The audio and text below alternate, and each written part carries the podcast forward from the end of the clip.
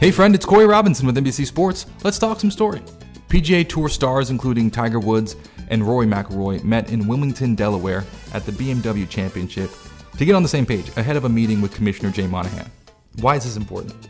Well, in my mind, it's important for a few reasons. One, the cast. Two, the setting. And I'm not talking about Delaware. I'm talking about this idea of what's the atmosphere of golf at the current moment. I'll explain in a minute. And then last but not least, the implications. So the cast. Who are the players? I mean, you have people like Rory McIlroy and Tiger Woods at this meeting. That's important to note because Tiger is still the biggest name in golf.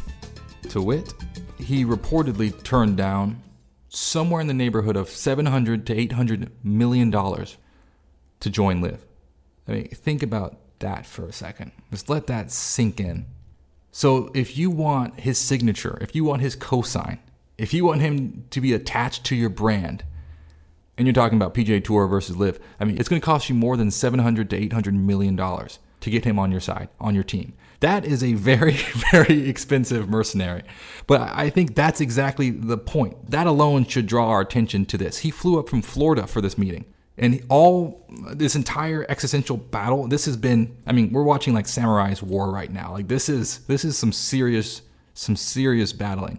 The entire time, he's been flying the banner high for the PGA Tour. At the Open Championship, Tiger said something to the effect of, well, the players who are defecting to LIV, that they're turning their back on what got them in this position in the first place. You know, meaning, you know, this is parlance just for you and I, meaning, look, like you are in a position to sign a lucrative contract with this rival organization because of your success on the tour. Why would you leave the tour? So his presence alone, and then media darling Rory McIlroy's presence alone, where basically anytime Rory makes a comment, it's going to be one of the top stories in the sports world, especially golf. That brings in the magnifying glass to this meeting. That's why we're talking about it. Secondly, the setting. I just mentioned the Open Championship. It was the 150th Open Championship, and it was at the birthplace, the home of golf, at St. Andrews in Scotland. Greg Norman was not invited to participate in the festivities. You think about his affiliation with LIV. That is the backdrop. Who won that tournament? Cameron Smith. It was his first major. Why is that important? Because at the FedEx St. Jude Championship, there are these rumors swirling around that he's reportedly joining LIV. Thus, I mean, this is proving Tiger's point once again. His first major win at the home of golf, the same place that did not invite Greg Norman. You win that tournament and then you you defect the world number 2. That's I mean that's dire straits for the PGA Tour. That's why this is so interesting. And mind you, this is also another little layer here, another fold, if you will. Three players just recently got denied a temporary restraining order. Three LIV players because they wanted to go play in the FedEx Cup playoffs. We were hanging on the decision. What's going to happen? What's going to happen? What's going to happen?